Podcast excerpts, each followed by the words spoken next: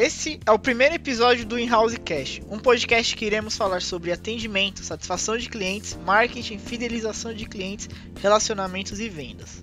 Hoje vamos falar sobre um assunto muito pertinente para o pessoal de compras, que é sobre RFP. Afinal, o que é uma RFP? Esse tema é muito presente dentro de grandes empresas, mas nem sempre as empresas conseguem formatar de forma correta uma RFP prejudicando assim a escolha do fornecedor correto para sua empresa e para sua necessidade.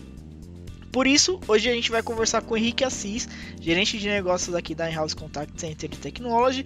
Ele vai falar um pouquinho sobre esse assunto, que ele faz parte do departamento comercial e lidar diretamente com esse tema, tá bom? Olá Henrique, tudo bem? Tudo bem, Guilherme, e você? Tudo certo, Henrique, seja bem-vindo. Henrique, fala um pouquinho quem é você, o que, que você faz hoje na In-House. Certo, Guilherme. É, eu tenho quatro anos de trajetória na in-house já, né? Entrei como estagiário, é, passei por outros cargos e hoje é, faço parte do comercial ainda como gerente de negócios, como você já disse. É, em resumo, a gente vende né, aqui no comercial, então é, nosso objetivo final da, da, da função é a venda, mas para chegar nesse, nesse objetivo a gente tem aí algumas etapas né, para poder passar para os nossos prospects, nossos potenciais clientes, todos os valores que nossos serviços podem agregar ao, ao, é, ao seu negócio, né? Legal. Então, basicamente é isso que a gente faz. Legal, Henrique, bacana. E, e assim, é, falando já começando com o assunto, Henrique, é, existe uma grande diferença, existe na verdade muitos termos, né, que, que, que no mercado, RFP, RFI, BID, etc. É, mas assim, o que acontece muito que até mesmo que está presente assim no nosso segmento de atendimento é a questão da RFP, da RFI e do BID. Você pode falar um pouquinho sobre cada, cada, cada conceito desse, qual é a diferença de cada um desses, desses termos? Claro. É, na verdade, são, são termos que, que se completam entre si, digamos assim. Né? É, a RFI e a RFP são partes de um mesmo processo que é o processo de cotação das empresas. É, são documentos utilizados pelo setor de compras para avaliar os fornecedores, os serviços e produtos oferecidos. Legal. A RFI, que é uma requisição de informações, é, é o ponto inicial desse processo né, de cotação e serve basicamente para conhecer de forma padronizada os fornecedores e os produtos né, ou serviços que, que essa empresa está buscando no mercado. Geralmente, é, nas RFIs a gente precisa, como fornecedor, é, passar as informações básicas da empresa, né, no geral, e também os dados contábeis para consulta da saúde financeira da empresa, informações do porte, referências comerciais, é, essas informações para que o, o, o consultor, né, quem está buscando o serviço, possa é, conhecer melhor e saber se essa empresa, né, nós como fornecedores, estamos adequados a, ao produto, ao serviço que ele está buscando. Legal. Já a RFP é o, próximo, o passo seguinte né, do processo, que é onde, com as informações da RFP em mãos, os compradores conseguem avaliar quais empresas se adequam aos, aos parâmetros e conseguem né, solicitar a proposta, que é a requisição de proposta, que é o que significa RFP. Legal, Henrique. Então, basicamente, o propósito da, de uma RFP é consultar quem são os fornecedores do, do, do, do, desse determinado segmento e pedir uma proposta, é isso? Seria isso mais ou menos? Sim, basicamente é isso, né? Mas é, o, o, a RFP em si ajuda aos os compradores é, conseguirem uma proposta, né? Propostas, na verdade, de vários fornecedores de forma mais padronizada. Hum. Então, imagina que você está buscando no mercado um serviço ou um produto que é oferecido por diversas empresas e cada empresa te oferece uma proposta com um layout diferente.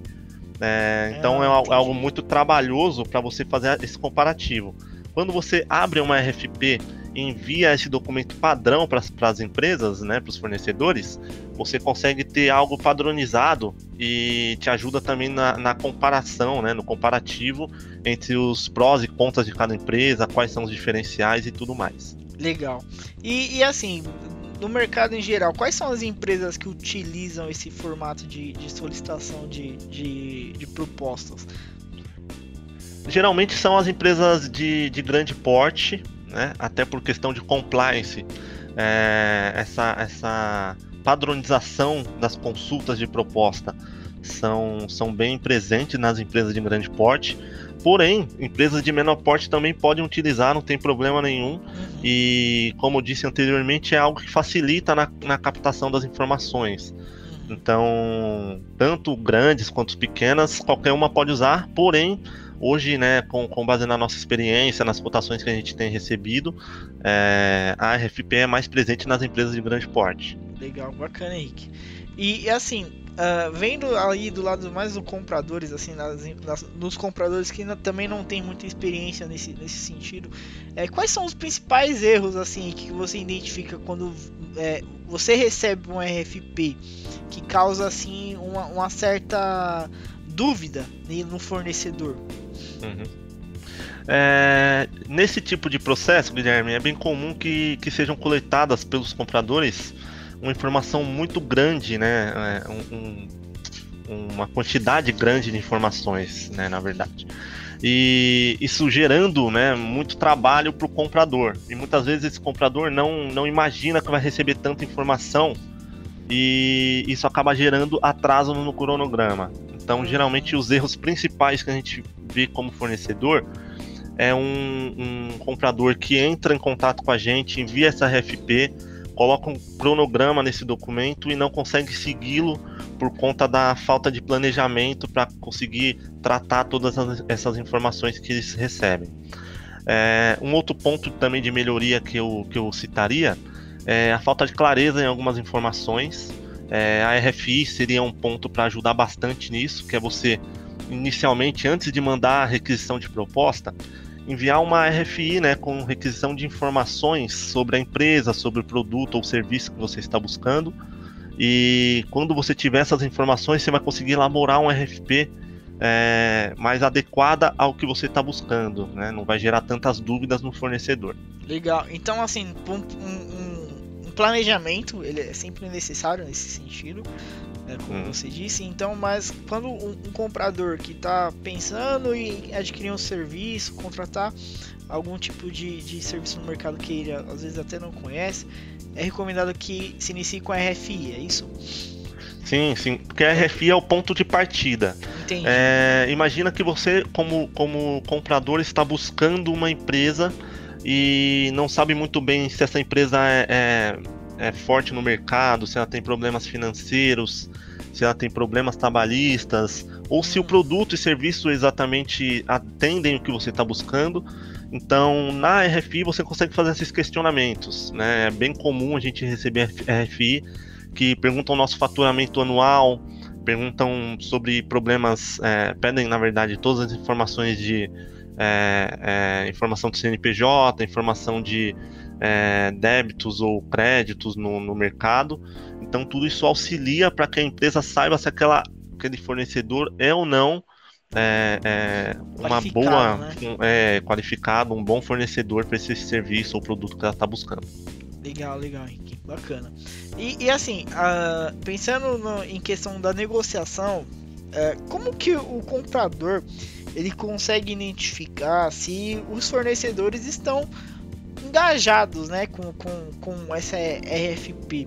Porque a gente pensando, quando um, um, um comprador vai no mercado adquirir um, um serviço, ele solicita para diversas empresas, né? E alguns às vezes nem respondem ou não se mostram muito à disposição do, do comprador, o que acaba trazendo dores de cabeça para essa pessoa que está precisando do serviço, né? E quem uhum. tem uma solução, precisa de uma solução mais, mais urgente, é prejudicado e aí fica na mão.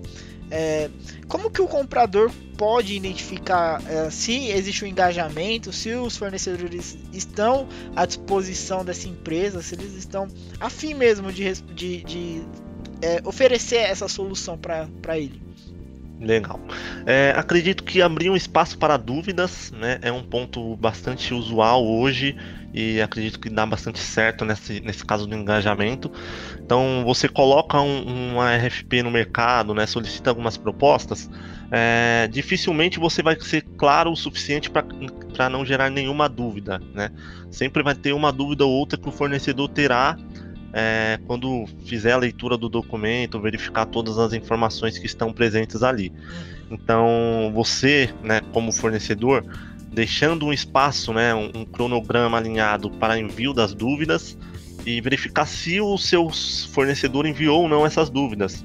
Se ele não estiver enviado, é um ponto a, a se questionar, né? Verificar se ele leu ou não o documento, se ele realmente está né, disposto a participar dessa negociação ou não. E a, o, seguir o cronograma também é um ponto que mostra bastante o engajamento do seu fornecedor. Então, se você manda que a proposta precisa ser enviada num período X e esse fornecedor não cumpre com esse cronograma, isso já te mostra que ele não está dando tanto valor a essa, essa solicitação que você enviou então, também é, é um ponto que você né? consegue avaliar se ele está ou não engajado. É importante, né? O, o, o comprador manda a RFP com, com as datas de envio das informações e a pessoa manda responde três dias depois ou Exatamente. Mas é, então isso mostra bem que a pessoa não está dando tanto valor para aquele, aquele serviço, né? Para aquele para aquela cotação que ela recebeu. É, o filtro já inicia aí, né? Nesse, nesse parâmetro de engajamento. Henrique, mas aí você falou sobre a resposta da, das perguntas, caso algum fornecedor tenha dúvida. Então, é, se eu sou um fornecedor A e tem um fornecedor B, é, o fornecedor A tem uma dúvida, ele pergunta: a resposta é para todo mundo ou a resposta deve ser direcionada apenas para o fornecedor A? Como que é? Pra Geralmente, ser uma coisa mais transparente, né? Geralmente as, as, respostas são encaminhadas para todos os, os fornecedores que são é, consultados. Uhum. Então, por isso do, da, do cronograma estabelecido, né, que é algo bem importante, porque você vai coletar aquelas perguntas, aqueles, aquelas dúvidas durante um período X. E quando você coletar, você vai responder para todo mundo naquela data estabelecida, para que se um tem uma dúvida e o outro tem outra dúvida, é, muitas vezes você leu e não entendeu muito bem, mas né, não perguntou ou esqueceu de perguntar, você consegue ver também as dúvidas dos seus concorrentes. Uhum. E assim fica mais claro, né? Fica mais transparente para todos. Legal, bacana, Henrique. E assim, agora partindo em relação à vantagem, e se houver desvantagem, que eu acredito que não tenha, para os ambos lados, comprador e fornecedor, o que você enxerga de vantagem ou de desvantagem para esses dois lados? De desvantagem, Guilherme, eu acredito que seja a, digamos que a frieza do modelo né, de cotação é, utilizando a RFP. Geralmente são, são cotações bem grandes, né, como são empresas grandes, geralmente são compras grandes, e são muitos fornecedores que são consultados. Então, o próprio comprador não tem o tempo né, disponível para ter uma conversa mais aprofundada com todos os fornecedores, não consegue né, bater o papo, entender, fazer uma visita para todos os fornecedores, então fica um processo mais frio do que se fosse uma compra né, de uma empresa menor, que tem o tempo, que pode ir lá visitar e fazer todas as consultas né, mais é, tete a tete ali com o fornecedor. Já as vantagens, acredito que a maior vantagem para os dois lados seja a organização de todo o processo. É, o comprador tem a segurança que vai comprar de forma que vai comparar, na verdade, de forma igual os serviços que ele está cotando, né? E o fornecedor também tem uma visão mais transparente do que está sendo questionado para os seus concorrentes. Então ele sabe que aquilo que ele está né, fornecendo, que ele está preenchendo, também vai ser questionado para todos os concorrentes que estão participando e que a, a, o comparativo vai ser mais igual, vai ser mais transparente. Entendi. Legal, Henrique. Mas assim, ó, é, agora a gente pensando no, na construção do, do RFP, vamos pensar uma coisa mais de quem precisa fazer do zero. Mas o comprador nem sempre ele sabe de tudo, né? Não, não, não entende de todos os segmentos, todos os mercados. Ele precisa uh, contratar o serviço de atendimento, só que ele nunca contratou isso. Ele não sabe o que preencher ali, ele não sabe o, quais são os pontos, às vezes ele não sabe nem qual é o real problema dele, né? Hum. E, e, como ele pode solucionar isso? Como ele pode preencher, compor ali a RFP para pedir para o mercado? Existe uma consultoria para isso? Existe um, um, alguma orientação que eles possam estar tá vendo? Ou até mesmo entrar em contato com as empresas para ver o que, que, que, que ela pode colocar na RFP? Sim, sim. Esse é um ponto bem importante, Guilherme, porque a gente sabe que comparar só os preços não é, é, o ideal. Né? Você tem que saber o valor do produto ou do serviço que, que você está buscando, é, saber o que, que isso vai agregar para a empresa também. Isso é muito importante. Então, você somente colocar essa RFP no mercado, né, sem entender muito bem o que, que você está comprando, muitas vezes não é vantajoso. Né? Você precisa entender primeiro é, o que, que aquilo vai te trazer de benefício, né, como, como você consegue comparar os diferenciais de todas as empresas, para depois né, poder questionar, né, é, é, solicitar essa proposta, até para você entender, né, num, num não ser enganado, digamos assim, por uma empresa que promete e não vai cumprir uma coisa que está ali no, no, no, documento. Então a gente sempre sugere que antes de abrir a RFP, tem a questão da RFI que eu já citei, né, uhum. para coletar as informações, mas também bater um papo, conversar com empresas é, parceiras que já têm esse serviço, ou então é, conversar com o próprio fornecedor, né, que você é, veja que, que tenha referências, que tenha que seja indicado por alguém que você conhece, para poder entender um pouco mais sobre o produto ou sobre o serviço que você está buscando e também até pedir ajuda, né? Na in-house a gente tem bastante disso. Muitas vezes empresas abrem a sua primeira RFI ou a primeira RFP e vêm consultar in-house e a gente se oferece para ajudar, se oferece para fazer um, uma, digamos que uma consultoria, né? Auxiliando esse, esse, essa elaboração desse projeto, dessa RFP. Legal, Henrique. É, agora para a gente dar um, um, um guia assim para quem está construindo agora, de forma mais objetiva, é claro que a gente não tem muito tempo aqui, mas como que quais são os itens assim, os principais tópicos que o comprador deve colocar numa RFP, numa RFI ali? Você pode falar alguns dos principais que é, é, necessário ter nesse, nesse, nesse material que vai ser enviado. Ah, e também uma coisa importante que, que a gente não falou, o formato também. Qual o formato que deve ser? Como deve ser enviado, né? Você pode falar um pouquinho pra gente? Claro. É, não, não temos hoje um formato padrão, né? Geralmente a gente recebe planilhas de Excel mesmo, uhum. com, com os campos a serem preenchidos é, muitas vezes com alguns campos até bloqueados para edição, para ter um controle maior. E acredito que seja algo né, que já, já funciona bem, mas a gente tem bastante tecnologia hoje no mercado também, tem planilhas do Google, tem formulários do Google que pode ser utilizado para esse tipo de, de, de, de, objetivo, né? Já os pontos que precisam entrar nessa, nesse questionário, nesse projeto, é, identificar né, os principais fornecedores para a demanda que você está levantando. Então, antes mesmo de iniciar a RFP, você tem que fazer uma consulta de mercado para saber quem fornece esse tipo de serviço e se eles, né, como, quais são as referências que você tem dessas empresas. É, enviar uma RFI também eu acho muito importante antes de enviar a solicitação de proposta. É, fazer uma introdução, falar um pouco da sua empresa, né, que está buscando esse serviço, é, até para o fornecedor entender com qual empresa vai trabalhar e né, se adequar ali o seu serviço ao que a empresa está buscando. É, é, muito importante deixar claro os objetivos né, que vocês estão buscando. Então, o que você quer com aquele projeto, o que você quer com aquele serviço, é, para que o fornecedor entenda o que, que ele precisa oferecer. Né? É bem, bem importante. É, o cronograma, né, que a gente já citou anteriormente, é algo também importante. Além de ter um cronograma no, no, no na RFP, é importante segui-lo também, porque muitas vezes o, o, o, fornecedor se adequa, né, adequa toda a sua agenda para seguir aquele cronograma. E quando há atrasos e tudo mais, isso também influencia na, na própria agenda, né, no próprio cronograma de, de trabalho do seu fornecedor. É, é importante também um critério é, estabelecido. Então, quais são os critérios? O que, que você vai deixar de mais relevante nessa proposta, né, nessa RFP, para a tomada de decisão? Né? O que, que o, o, fornecedor precisa te oferecer de mais importante nos seus critérios para a tomada de decisão? Né? É importante que o fornecedor saiba disso para poder é, te enviar uma proposta mais exata do que você está buscando.